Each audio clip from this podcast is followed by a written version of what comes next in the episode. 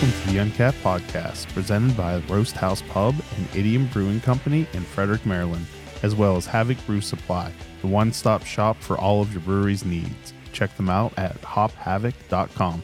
The Maryland Craft Beer Festival, presented by Visit Frederick, returns to the Carroll Creek Linear Park in downtown Frederick on Saturday, May 13th. This great festival features more than 65 Maryland breweries, hundreds of locally crafted ales and lagers, six local bands on two stages, and dozens of artisans and food vendors. Don't miss this awesome celebration of local beer. Get your tickets today at mdcraftbeerfestival.com. Be sure to visit today's guest at the Maryland Craft Beer Festival and tell them you heard them on the Uncapped podcast. Hey everyone, I'm your host Chris Sands, and today I am in Poolesville, Maryland at the beautiful Landmade. Is it Farm Brewery or, or just straight up Landmade? Uh, introduce yourself and tell us what you are in relation to Landmade. Uh, my name is Gabe Scott, and I am the co-founder of Landmade. And we just took a quick tour around here because even though it's in my backyard, I have not been here yet. This is, place is absolutely beautiful. So thank you for showing me around. Yeah, thanks for coming by. Uh, you know, we're we're excited to be here. We're a year in, and I think more and more people are getting to know about us now, and so it's starting to get really fun. You are definitely getting a lot of buzz in the Maryland drinking community. I see Landmade listen, listed more and more as like the place you have to go check out. Yeah, Dude. that's awesome to hear. Uh, it was a slow burn for us in the beginning. Uh, you know, opening a brewery during the Omicron variant of COVID is probably not the smartest idea, but uh, we were full steam ahead, and we knew it was going to be a climb to to get to a place where more people knew about us and felt more comfortable going out. So. Uh, our team has been awesome and patient, and uh, we're we're really proud of the the product that we're putting out, both food and beverage. So uh, yeah, we're excited for more people to see what we're doing. I mean, at least it was a farm brewery, though. Like you guys had it at least a, a little bit better than Totally, because people were still willing to come out Yeah. and sit outside and the picnic tables. And again, we opened. We didn't have many picnic tables. We didn't have any umbrellas, so we got a lot of. We didn't have this tent here, so we got a lot of. Uh, there's no covered space. There's nowhere to sit outside. So we we learned on the fly, and uh, you know, who knew that picnic tables were such a, a commodity? So oh, that's right. Because even it was impossible to buy. impossible. So we started building our own and sourcing them out. The hardware store started selling them for a hundred dollars more. It was it was it was crazy. But yeah, we were lucky to have the open air for that kind of stuff. Uh, but yeah, I mean, and we're also on. I- I mentioned to you earlier. This is a family property, so there's benefits to that in terms of flexibility of how we can use the the property to to accommodate more people. And how many acres is uh, designated off for the brewery? So it's really it uh, legally it's fifty. Okay. Um, so fi- 50 acres. 50 and then You said it was 200 the whole property itself is 200 acres and and we lease uh, 50 of them for the brewery that include the orchards and uh, this the, all the open seating that you're seeing on a farm brewery, does that work as like that entire 50 acres is your licensed space, or do you have to keep the alcohol just in this area? so we can so there's certain spots that are bonded that you have to that where the produced alcohol has to live or uh, stay tanked and all that stuff um, but when it comes to the laws the farm brewery laws um, I believe that you now have to have 25 acres that are dedicated to your brewery. Okay. And, and you're supposed to use one acre of your agricultural uh, offerings in your product. Uh, I don't know how that's all being measured right now, but I think it's a good initiative that Yeah. um, At least, uh, yeah, so people don't just totally get a little bit of land, put Hey, a that's brewery up, and get the benefits Totally. that you get as a farm brewery. totally. Yeah. Which I don't remember what they are, but I know there are some, although there's still some drawbacks too. So Totally. it's such a mess. Of Yeah, like weird we- licensing. well before we opened you know brewers association of maryland you know was kind of encouraging us to look into certain grant agricultural grants and things like that but obviously during covid a lot of those that those funds were exhausted and and determining what's agricultural labor versus not and Yeah. what's an agribusiness versus not so i and think just there's a lot probably the whole grant process ground to a complete halt. So Totally. if you, if you wanted to open anytime soon, you Totally. really don't want to. yeah, and it wasn't even something that we originally were looking to do, um, but it was something that we were encouraged to look into. Um, and really, it was so we can kind of incorporate ourselves into that world. Um, so maybe it's a blessing and a curse that we weren't able to do that. Had you always had the idea that you wanted to open a brewery at some point, or was it just the opportunity arose from your in laws buying the overarching farm? So, funny story. Uh, my three best friends and I always, you know, for the past 15 years I've had this dream of opening a brewery together, like a bunch of knuckleheads. So you won. Yeah, so it's really interesting. So I uh, lived in New York City from post college uh, till 2020, so almost 20 years, and um, we had two of our best friends and their wives who were going to move down here with us six years ago to do this. Oh wow. And uh, my wife, who was born in Maryland, got cold feet about leaving New York City as a young mid 20s Yeah. young lady. Yeah, Um, I mean, it's only a slightly different way of life. just a little. Uh, it's quite quiet here. Um, and so we actually pulled the plug on it. We're like, you know what, maybe timing is everything, and this is not right. And so we stayed in the city, in New York City.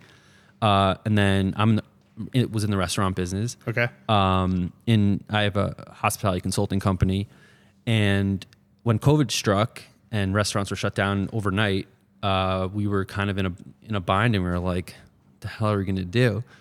Uh, my wife's company was able to work remote, so we actually came to the down to the farm to like get fresh air. We had a nine month old at the time, ten month old maybe, uh, and just waking up here every day and like looking at it and being like, "Man, we could really do something here. We could do something here." Yeah. just kept talking about it and then decided to move back to New York um, or move back into our apartment that we, we were still renting. Uh, Oh, how much did that suck? it was brutal. Making and, that payment and go- every month and not totally, being there. totally. And Because I imagine it was not. no, and New. York turned into like an absolute hellhole. Um, and as someone, I, you know, I love New York with all my heart. It's a huge part of like my soul. Yeah. Watching it go to where it went was very difficult. And so we actually moved to upstate New York where I was consulting for a farm brewery there. And then every day I'm going to work in upstate New York, going to this brewery and Which brewery? Arrowood. Not familiar with that. And my I know a couple of the breweries. yeah, it's in. Kerhonks and it's a super cool spot. so many weird names of towns in New York. Oh yeah, totally. uh, and every day we're waking up and going to this brewery and amazing people there. I love them. Uh, but it was like, why don't we do this ourselves? And the we knew always knew in the back of our brains that you know the opportunity was there in Maryland, and I think it was a good way for Amanda, my wife, to get me to go see what living in Maryland was like. So we talked about it, and we thought now is the time to take our shot. My best friends all are married with children now, Yeah. uh, so it wasn't so easy for them to pick up and leave. So it's my wife and I that that opened this, and uh, obviously, you know, it, it's been a lot of fun, and so sort of a, a dream come true in many ways. Uh, just maybe not how I originally anticipated it. Opening it with like three knuckleheads. Yeah. It's- I mean, at least now though, you don't have to share it with anyone. and I mean, and it's really my kids, right? At the end Yeah. of the day, it's all And- there. So And then probably the potential to lose friendships over yeah, you, you- yeah. I think and yeah, maybe they enjoy just getting those shipments of beer Yeah. sent to them and being like, "Hey, great job, Gabe." you did it. uh, so are you originally from? No, you're not. You're from New Jersey. Yeah, right? I grew up in New Jersey. Um, went to college at uh, in New York City, uh, and then was there till 2020. So So did have you ever been into home brewing, or was it more just because you were in hospitality? You're like, I would like to run. totally. run So. I I went. So I love restaurants. I'm the the third of five kids, uh, true middle child. Uh, so my- many kids. My yeah. I mean, with two now, I'm like, God, how do my parents do this? I have two, and I don't understand how people who have more than two No. I, it was an amazing way to grow up because it was a lot of fun. It was Yeah. really chaotic. Uh, but my fondest memories are are dinners. My mom would usually wait till we were all home to all sit down together. Yeah. So in my mind, I always wanted to recreate that for people. And how do I, you know, turn that into an enterprise or you know a business of? And it turns out it's a restaurant business. You know, you create spaces for people to come Yeah. eat, drink, and hang out together. It's perfect. So that's really my background. That's what I love doing. Uh, you know, my wife and I entertain, you know, our friends and family all the time. And no, I'm not a home brewer, never have. Love beer. Uh, actually, for a while, thought we were going to open a winery, be, you know, natural winery, really into Yeah. that kind of stuff right now. Um, but the beer side of things is really fun for me and it's really interesting. And especially the farmhouse mixed ferm style beers that we are really passionate about here. Um, I think it's awesome that you have a coolship. I love every time I'm at a brewery and they, they yeah, point out their cool Totally, ship. it's fun. Uh, you know, our two brewers, we have two co-head brewers, Kyle and Matt. Uh, Matt is from Rockville, I think. Uh, he was formerly at uh, uh, not. I can't think of the name.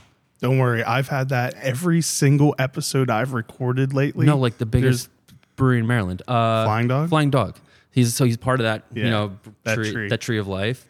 There, Um, I would I would probably like fifty percent of the brewers in uh, Totally. Maryland It's- are it's incre- graduates from Flying no, Dog. it's incredible. And I was thinking of Dogfish Head because we're we have really close ties to Dewey Beach and Okay. Rehoboth. So like Yeah. every time I think about it, and then he was at Caboose, and then we got connected.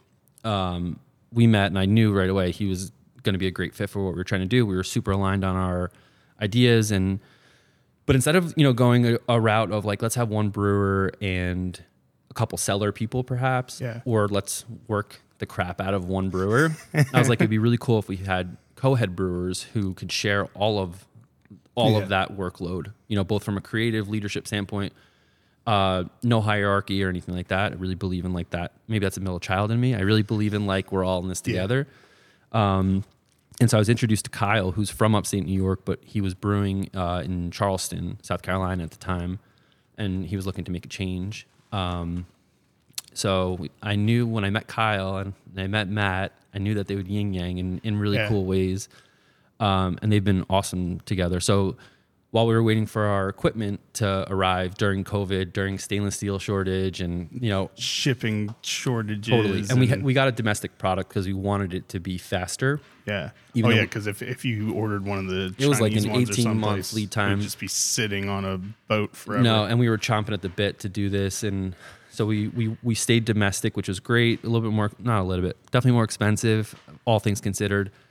Um, you know, so they were here hired since June of 2021, and they were really creative with how we spent their time here, both with managing orchards and getting spaces ready. They built a coolship, so we we homebrewed some stuff here. Yeah.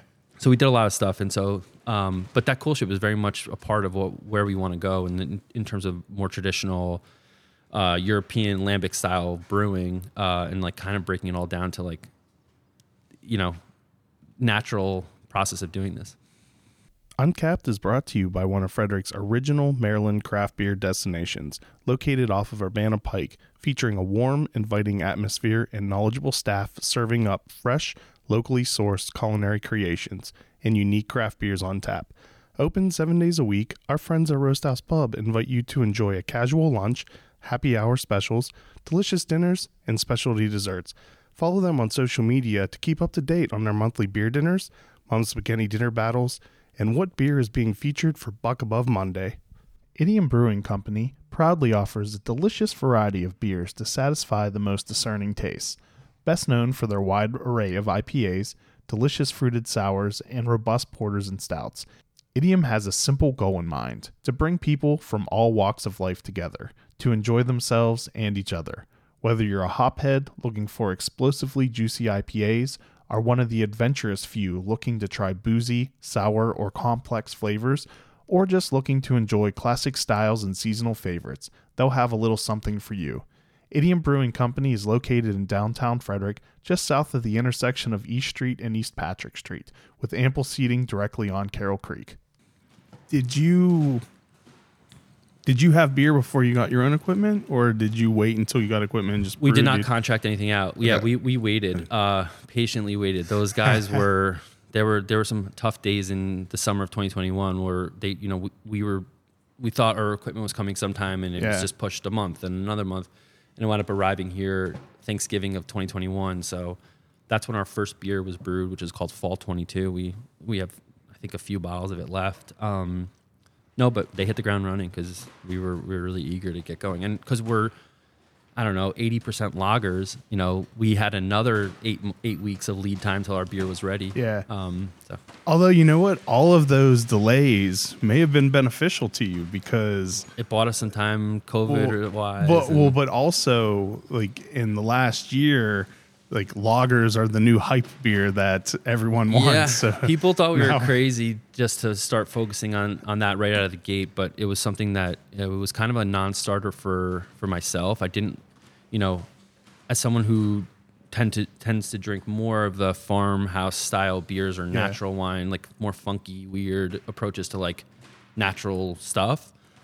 Um, you know, the fruited sours, as fun and as delicious as they are, and uh, you know, the IPAs, as fun as, and as delicious as they are, um, you know, they're boozy and they're it, it, it's it's hard to manage that, and it's a really it was a really uh, uh, saturated market in many ways. Uh, though there's a ton of awesome beer out there. Uh, I was so- gonna say, like being from New York, uh, you don't just devour hazy IPAs. It's like other than New England, that's It- like the epicenter for. totally and it's, it's funny because like I honestly i was never like a crazy beer nerd my three best friends who i wanted to open the brewery with were Yeah. crazy like they used to sit in those lines and trade beers and they had like crazy bottle collections and meanwhile i'm drinking like corona and lime you know in, in high school and and you're the one that opens the brewery.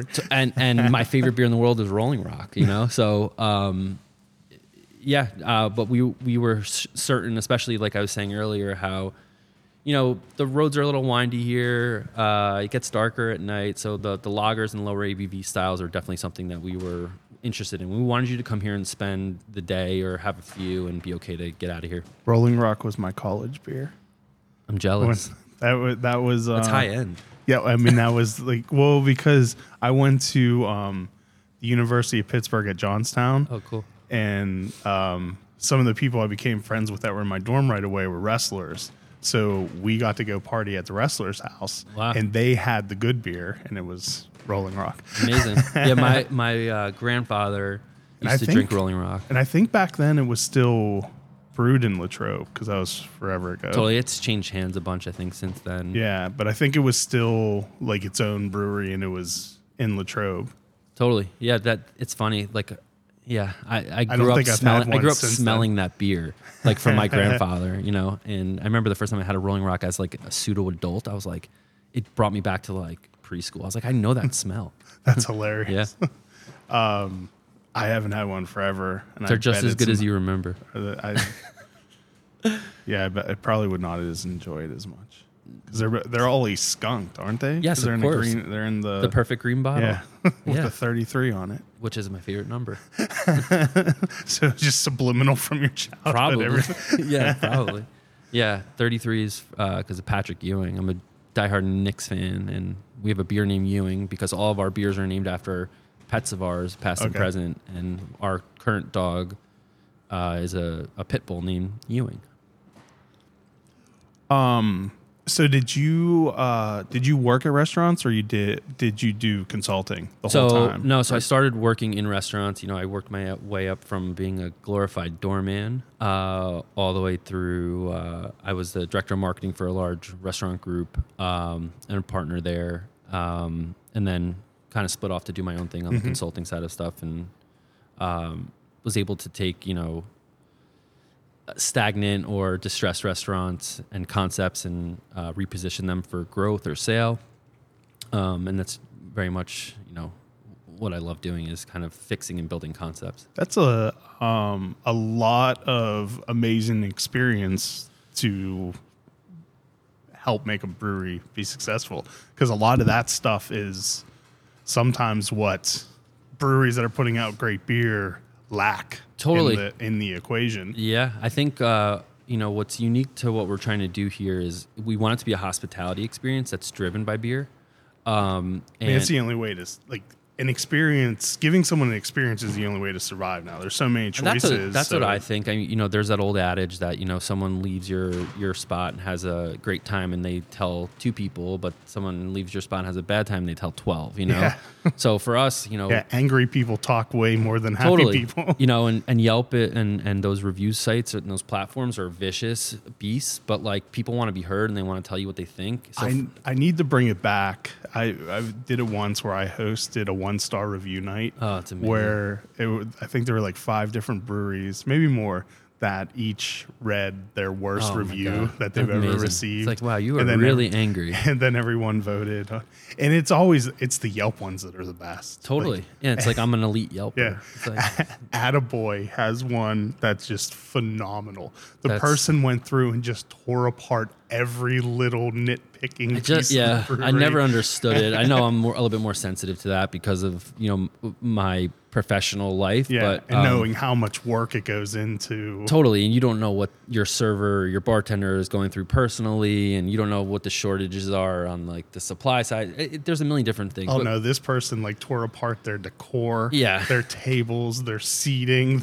Their, yeah, uh, you people some people are just angry. But for us, like again, you know, really hammering home the hospitality side Yeah. of things was important. We do, you know, we bus tables, we run food out to people. All the food is done in house, made in house, um, sourced locally, uh, and so that kind of stuff is is really important to us. And again, we want people to have a really great experience here, and then. You know, we think our product will will will shine on top of that. And I think in general that just becomes more and more important to people that they they care. times are tough right now. The world is crazy, and you know, financial situations are, are a mess right now. Yeah, so the- if people are spending their hard earned money on us, uh, and we we're not cheap, you know, and not intentionally expensive. It's just as a as a young the- as a young business, we're trying to protect ourselves, but we're also dealing with the same things on the supply side where we're trying to you know get our margins as thin as we can to, to make it more approachable for people who are spending these hard-earned dollars. But CO 2 is expensive. if it's available, Grain is expensive. yeah, and, Like, and grains, aluminum's expensive. yeah, and grain's really expensive if you can't get it in, you know, ten ton, you know, ten ton Yeah. deliveries and super sacks and stuff like that. So there's a lot of things that go into it, and we're constantly working on it. And you know, this is the hard. These are the hard conversations we have internally with the brewers. It's like, what's our price per ounce, and how do we lower our costs? And so, two weeks ago, we actually lowered our four pack costs by two dollar by two dollars, and that's a significant drop. very significant and it's because you know it's like okay we figured out a way to use our same product we're just gonna you know scale our production a bit and it'll help lower our costs and so Yeah. Now that's what where hiring someone that worked at a large production brewery like Flying Dog really comes in clutch. and again it's they- it's a vicious cycle because it now makes them work one and a half if not t- double as much as they were.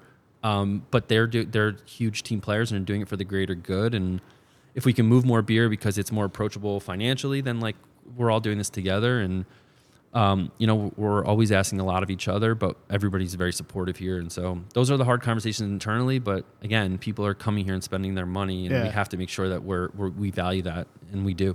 Yeah, but him him having that that production experience Oh, totally. really Totally. helps yeah put uh, No, the ideas that, that they both have from their backgrounds. Like Kyle was before he was in Charleston, he was brewing at a, a really small system in upstate New York where they were really, really, really scrappy. So kyle's very like MacGyverish. yeah, very Yeah. and Matt's like, Well, I've seen it at this scale and now Yeah. I've also seen it at that scale. So like let's figure it out. So and then our director of distro um, was at Adroit formerly. And so Okay. he and they put they send beer all over the place. so for him, it was really hard adjustment for him to like get into the Maryland market and be like, oh, I can't just like ship, ship, ship, ship, ship. I have to like learn who these people are and what Yeah. they want and what they like to drink and how we price it and all this stuff. So it's really been fun to learn about all this stuff together. We all we all bring a really unique skill set to the table and it's been it's been a lot of fun. what um what size brew house do you have? Ten barrel. Okay. That's what I was gonna guess. I kind of saw it from the angle, but Yeah, and we're you know we're we're hitting our max now. We're you know we're this morning with the uh, you know I have a weekly meeting with the brewers, and we're already talking about you know where we're going from here and how we're expanding or how how are we scaling this for longevity. And it's not just like okay, let's just up it to twenty barrels and hope for the best. It's like well, what about after that? Like so, what what size fermenters do we need? What size bright tanks and all this kind of stuff. So it's these are all such heavy conversations, but it's they're exciting. So how do you even add fermenters here? Would you have to get outdoor ones? And, or well, we've talked. We've certainly talked about that. That's a you know it's a scary thing altogether. Yeah. But we've talked about it. We've talked about you know just continuing on with our ten barrels and uh, ten barrel capacities and just continue lining them up. We've so also- just having to fill out totally. We've also talked about maybe having some of the production elsewhere, um, like a, a different production Yeah. facility for us to do more of our clean beer, and then maybe the farm actually turns into more traditional style like farm Okay. beer and Yeah. um, spawns and things like that. So. Yeah, because uh, I, I was just I, told you earlier I was at Warwick Farms over the weekend, and that that's how they're Totally. adding their capacity because they're kind of constrained like height wise very much too in their Sure. their barn area. It actually was a slaughterhouse, but so, That's cool. So they can only go. They still have the like, The rack. The rack That thing's, that- I love those. We they hate them, but one of the it was it's two families that own it, and the one like the people who don't actually work their work there wanted the racks kept there, and they're like right in the way where Oh, you would totally. bang your head on them constantly. Like they're if you so cool to look Yeah, at. They do look cool. uh, but they're putting uh, outdoor fermenters in. yeah, Kyle, our one of our brewers, actually brought that up, like to do an outdoor for it's yeah, They're just way more expensive. totally. And you know, it's really windy here, and the rain goes sideways here, and so like, actually. You are a little bit elevated, and oh, there's a- it's it's clear in every direction. So No, I, I bet the wind does. oh, the wind is is is a challenge here. How how's this tent hold up? This company that did this is really great. So they uh, they've been here quite a bit to se- re-secure it for us, Okay. but the the base of it all has been awesome. It's like these flaps here that are the ones that uh, give us some hell. And then our you know our culinary teams out there, you know when it's crazy winds and they're smashing burgers, you know, so like they're warriors in and, in and of Yeah. itself, you know. Yeah, what um what uh, what kind of food offerings do you have here? So it's very much farm to table without sounding, you know, cheesy. Um, you know, so all of our produce comes from what we're growing here um, in our garden, and uh, all of our meat is local. Our sausage is a proprietary recipe that we do with meat crafters in Landover, um, using our Ziggy, our pale ale core pale ale sausage uh, uh, beer, uh, and then we also do smash burgers, which are uh, incredibly popular here. so um you you had mentioned earlier the focus on lagers. So is it mainly all? Are you doing just all traditional? Like Yeah, we're yeah, and we're even going traditional and weird, you know. So we open with a Grodziskie. Um, we currently have a Rauchbier on, um, and again, it's fun to like educate consumers on like what those styles Yeah. of beer are, and um, you know, we get you know we do a lot of Czech style beers here, so we have a lot of like Czech people that come from the embassy, and they're like, we cannot believe that you guys are doing That's this kind of beer.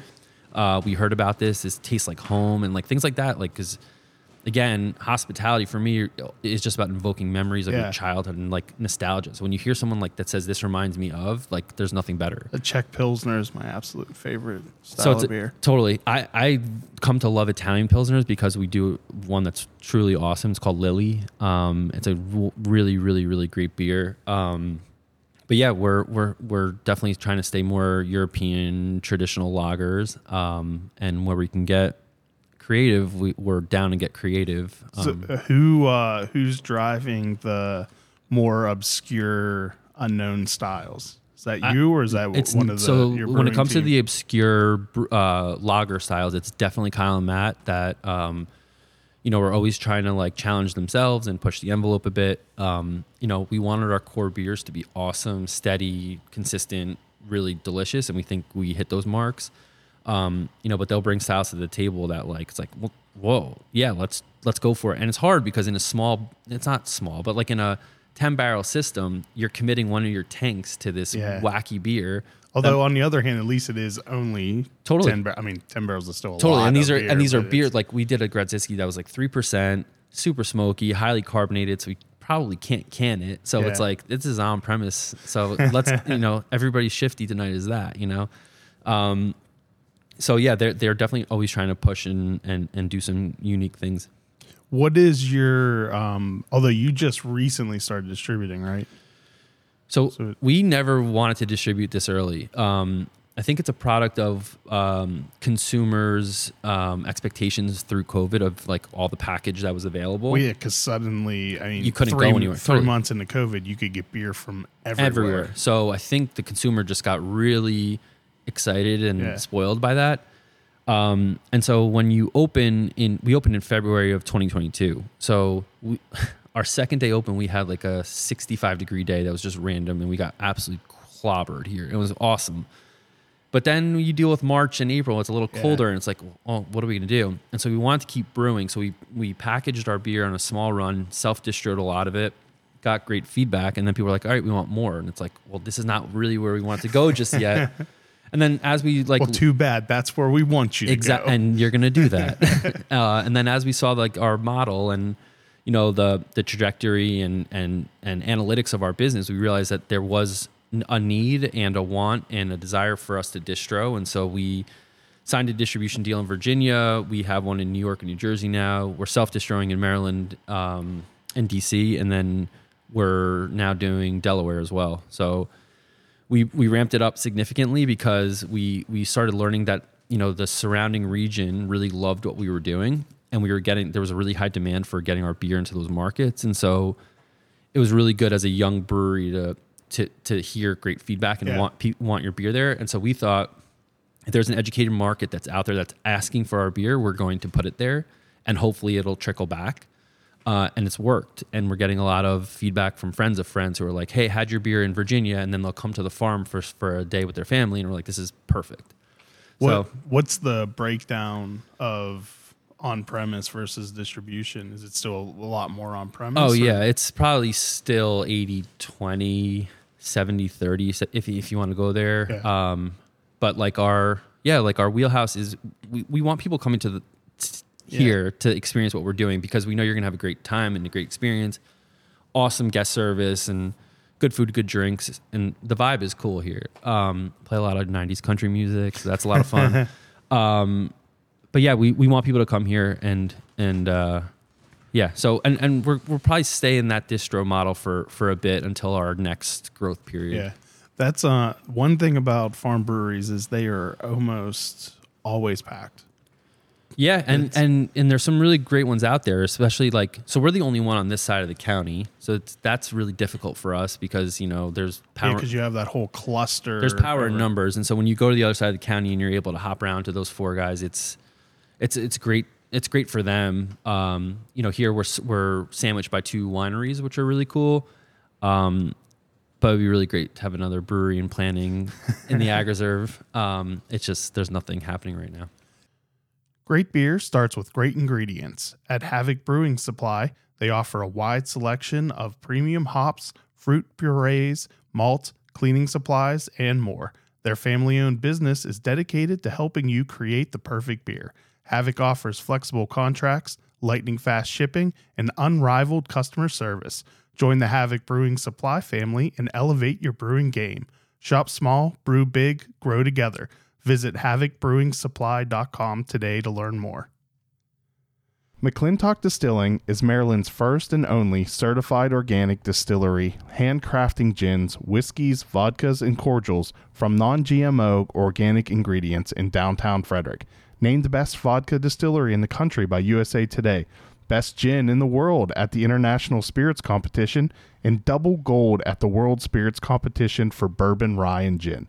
Open now for tours, tastings, and classes. Come sample the most awarded distillery in Frederick today. Are the neighbors, um, uh, I don't, uh, kind? I can't think of the right word, but are because that that's one thing I hear in like at several farm breweries that like the neighbors start to throw Yeah. up a lot of complaints about. So again, coming from New York City, um, neighbors are crazy to begin with.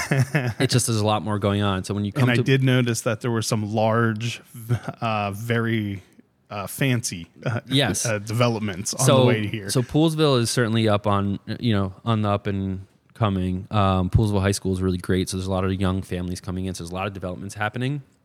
Um, there is, however, a an old guard, um, you know, who has grown up here, and Yeah. change is difficult for anybody. And and something I've been trying to be sensitive of since we had this idea was to how do we become part of this community and not open like a crazy brewery that's like Yeah. playing live music all the time. So we've we've really tiptoed around all that stuff. We're really lucky that the family that lives over there, their son actually works here. awesome. um, so they're not going to complain. Exactly. the family across the street, um, they love it here, and we recently released a cider, and they're we're waiting for that. And then the lovely lady that lives next to them, we, she's only been here once, but uh, I check in with her often to make sure that the noise isn't too much, and thankfully we've been we've been good. So from that perspective, we're we're lucky. It's That's not too loud. My in-laws who live on the other side of the property might have a different thing to say about the noise because I think it travels that way. But I think they uh, they obviously want want the business to to Yeah. to be great.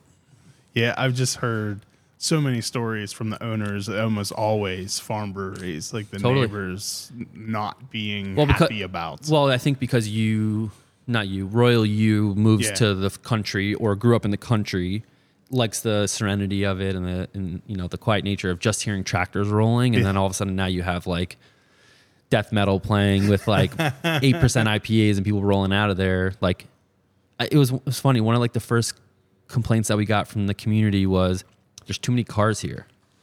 And it's like from the business, you're like, that's a good problem. Yeah. like we like that. But th- this is a rustic road. And, yeah.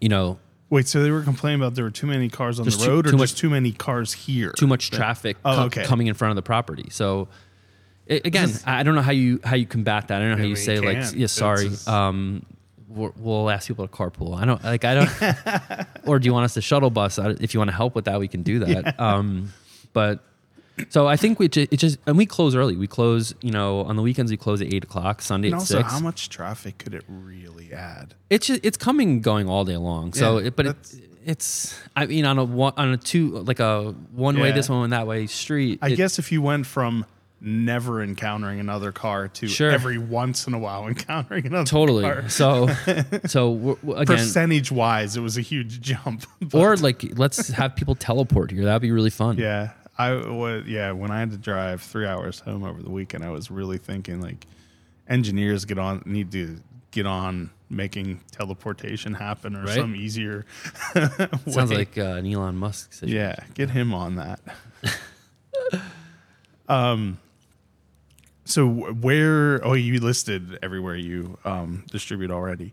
Um, and is is that all just cans, or do you distribute the ca Do you service So- restaurants and bars? No, too? so we're in restaurants and bars as well. We're in a bunch in DC, um, some in Maryland, and uh, we recently brought on a new team member who's from Frederick, and so he's really tied into that community. So um, we're hopefully gonna be found more of those places. But draft is we want our beer to be consumed in draft Yeah. uh, for a multitude of reasons. Um, but package is is king right now, and so we're uh, or cans specifically are king. So we have to figure out like we have a lot of really great bottles of beer, like our farm beer, and it's impossible to distribute. You know, people will take a case here and there, but once people try them, like this is amazing, but like it's not going to sell on our shelves. You know, Yeah. so Uh, I think Sapwood was just talking about that recently too. Totally. Like, you have these bottles of amazing stuff, but they're just sometimes hard to move. Totally. And it's funny because like we're the in this situation we're like the one percent. You know, we shoot for the bottles Yeah. whenever we're out. It's like who, the bottles are going to be really cool and fun and different and likely a one off. So like let's go get them.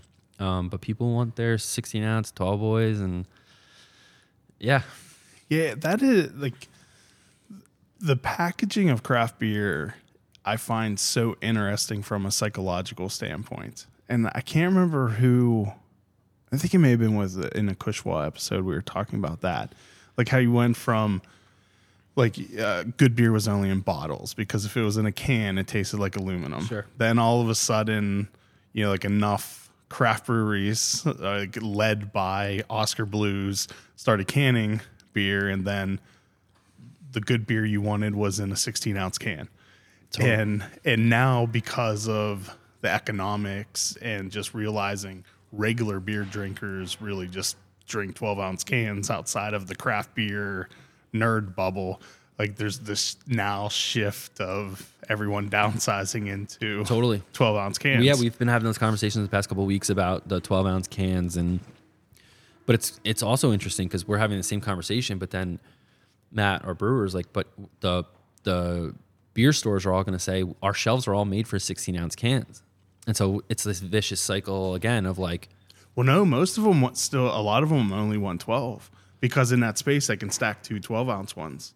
that'd be great. Or they can- the, yeah, that'd be awesome. Yeah, that's why a lot of places we're- It's funny you think about it. Like I think the tall boy um, can probably came from someone just wanted a little bit more lager, you know, just to drop more so I don't have to open another can. Yeah. And now it's become all right. Now let's put an eight percent IPA in that too. Yeah. It's like hold on, that's defeating the purpose. Yeah. Um, yeah, I th- someone was recently telling me like, yeah, the, they get more placements Yeah, that'd be great. because on um, beer store shelves you can stack two 12 ounce cans on top of each Amazing. other. You can only fit one 16 ounce can. Amazing. I hope that's the, the case because yeah, we're we're definitely we're putting a line out of our lagers and 12 ounce, and again, we like old school here, so we're gonna see how that goes. But yeah, if you look around, a lot of um, a lot of breweries like they're one offs. They're still doing in 16 ounce Sure. cans, but uh, I mean, I've lost track of how many, but a lot of like Maryland breweries have switched their cores to 12 ounce cans. That's awesome. 12 ounce six packs. Great, it's awesome to hear. Um, How what do you have um, a canning line or what? How we do you don't. So we we bring in a, a canning. Okay, you use. Yeah, we use Ironheart. Um, it's again, it's an every other day conversation for Yeah. us. In this specific space, it'd be really difficult. I mean, Ironheart's able to set up in here, which is awesome. So it kind of proves it. But for us Yeah. to like do it the right way and to make that investment, we need a decal that can go higher than 10 to 11 Yeah. feet. So we're kind of up against it when it comes to that. But again, if we were able to m- potentially move to a production facility close by with higher ceilings, then we'll we'll look at that again. the um, yeah, it's, the the the size constraint here has got to like just make you want to bang your head off the all wall. the, t- all the time. It's funny because like we've definitely squeezed a lot out of a little Yeah. here. The building itself is beautiful. when and, like, you've definitely like come up with some very yeah, great creative ways to. It's uh, funny when we made problem. this business plan five, six years ago, we had our tanks present, like visible to the guests, but not to pour off of. Yeah, We had them because like it's also good use of Yeah, space. pe- People like to see the Yeah. stainless steel. But then when we realized that our draft run would be 30 plus feet if we put a walk in outside, Yeah. like this is crazy. So what can we do? And all of a sudden we're like, wait, what if we pour off of our tanks? And then it was like, no way. And so we contacted our um, manufacturer and they were like, yeah, we can customize that. And it's like you hear the customized word, you're like, oh shit. yeah. how, how many zeros does that? Um, Exactly. but they were able to turn it around for us and it's been cool. And I think a couple people have done it since. Not that we started it Yeah. because but but it makes a lot of sense and fresh. Does that make it hard though with keeping up with productions, having tanks held up with, or do you have enough totally. tanks? Okay. Totally. Yeah. It's uh i again it's a it- trade off. it's of, a yeah chicken and the egg thing for us. It's like okay, do we get more kegs and keg them off and put it because we we do have a shipping container that we retrofitted into a, a, a walk-in Yeah. cooler. So do we keg it off? But instead, it's like no, let's pour off. And when we do our canning runs, we're pulling it right from the bright tanks also. So we're trying to exhaust it as often as we can. Um, but we'll never rush. We committed to ourselves. We'll never rush beer out of a tank, um, unless it's had a good life, and we haven't had that just Yeah. yet. Um, but we we have a lot of ways, both with distribution and on on premise consumption, that, of ways to to drain those tanks. uh, do you do events here too, or is that kind of So the other side other- of the of the the barns that I showed you, that's a like a more of a high end events venue, Yeah. more wedding focused. Um, for us, we do a lot of events both internally, so we do a lot of food driven events like a Yeah. crab feast or a traditional coal sh- service night. Um, we did a whole It's so awesome how many places are doing so cool. service. It's so cool. Ha- have you seen enough demand to can People- add that more and more? Because like So- Dan- Dancing Gnome like started out, I think like once a week they did Kolsch service, and it became so popular now they just. so it's it funny every- like in development of like how are we going to roll out our version of it and you know to have like an Edelweiss band here and we did we had Kolsch glasses and we we made traditional Kolsch you know uh, what's the name of that serving thing? I forget what it's called honestly. Um, but we had a, a friend of ours custom make Oh, it for us and so super cool. Uh, and we're like we're to do this every Friday night in the beer garden.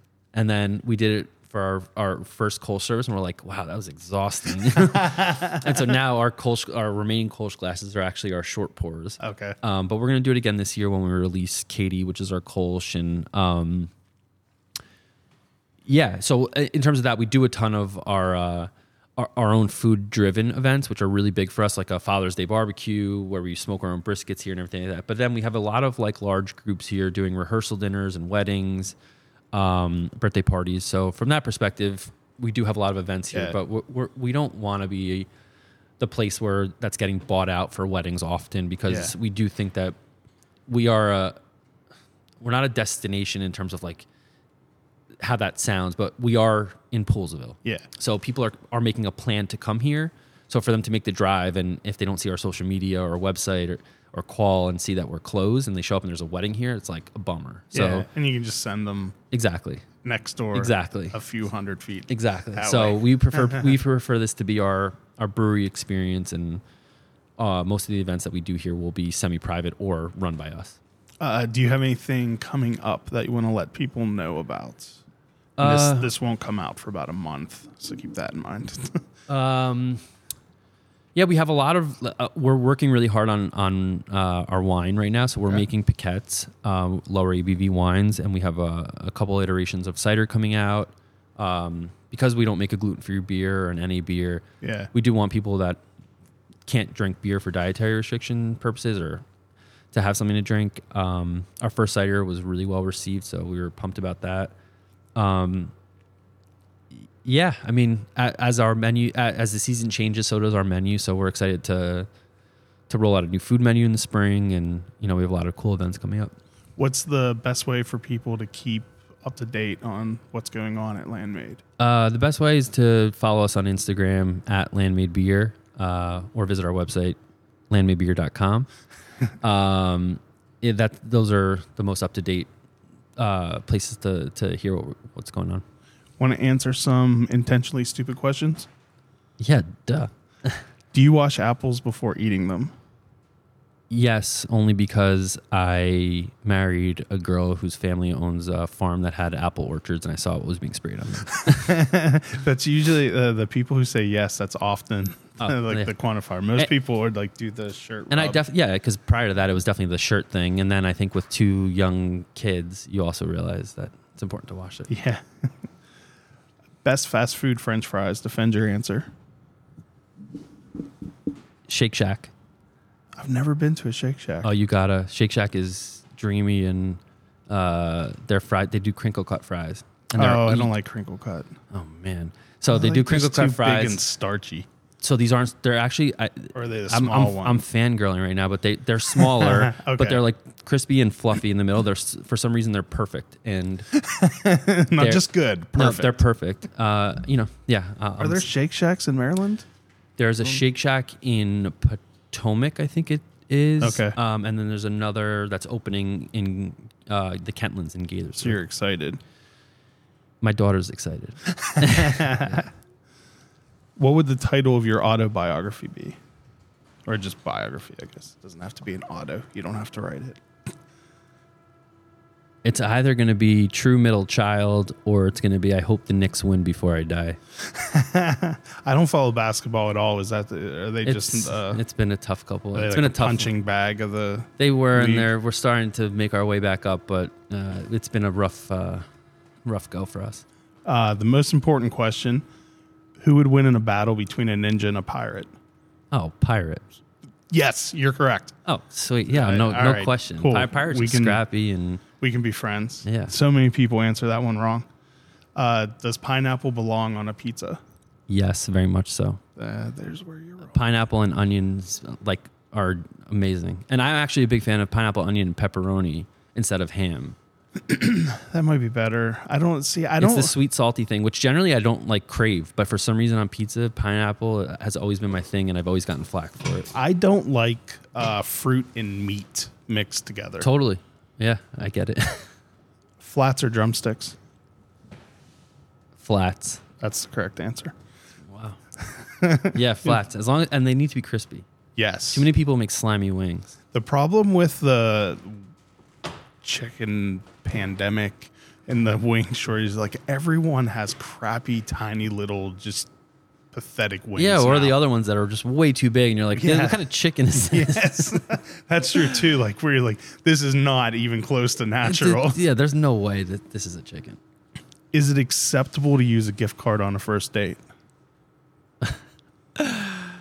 No. Unless you're really slick. But It's funny. Everyone who um, has any kind of like background in hospitality, it's always like a firm no. yeah. Uh, yeah, unless you could be slick. But otherwise I, I don't know. I guess you could show that you're you're scrappy and you're you're saving money when you can. I don't know. No.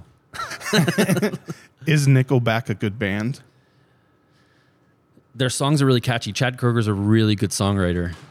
And people don't people don't know that. He's a really, really good songwriter. Uh, but that band, man, they got roasted. I recently watched the um You know, he, he used to be married to Avril Lavigne, right? yeah, yeah. and she's also she's a genius like she's an amazing songwriter too super talented and the two of them like I think they wrote a lot of songs together that people like that were like mega hits on the radio that people don't know about. That they wrote, wrote for other they For other wrote artists, people. yeah, totally.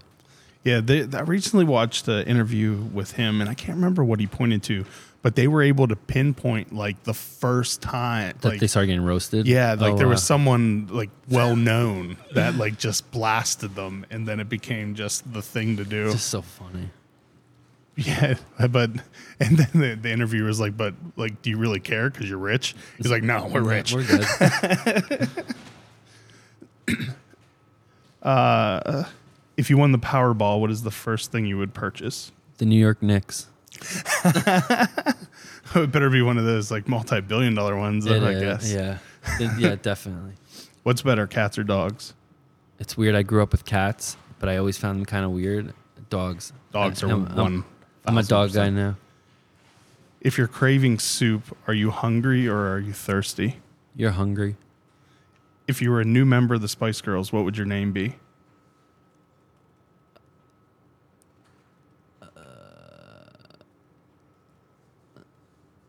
I'd probably say Gibby. My sister calls me Gibby. That's a new one. Yeah. What's your most prized possession? My children. I don't know if I allow children to be Okay. considered Well, I have a, a I have a now three and a half month old and a four year old, almost four year old, and it definitely changed my my life. Um, my most prized possession, if it, we can't talk about people, my most prized possession. Oh, you know what? I have this um, chain, this circle that has my siblings' names on it Oh, that's awesome. in a circle. So I wear that all the time. Uh, it kind of keeps me focused on uh, the greater good. See, that's a better answer. Yeah.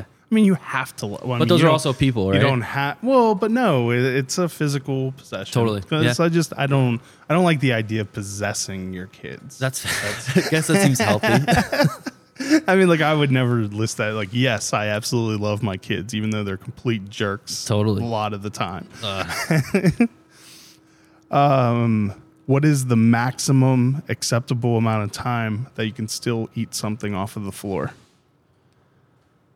wow, this this answer has changed throughout my life. Um, because now, even last night, like my daughter dropped a piece of falafel on the ground in in the kitchen, and I had no problem picking up, putting it back on her plate.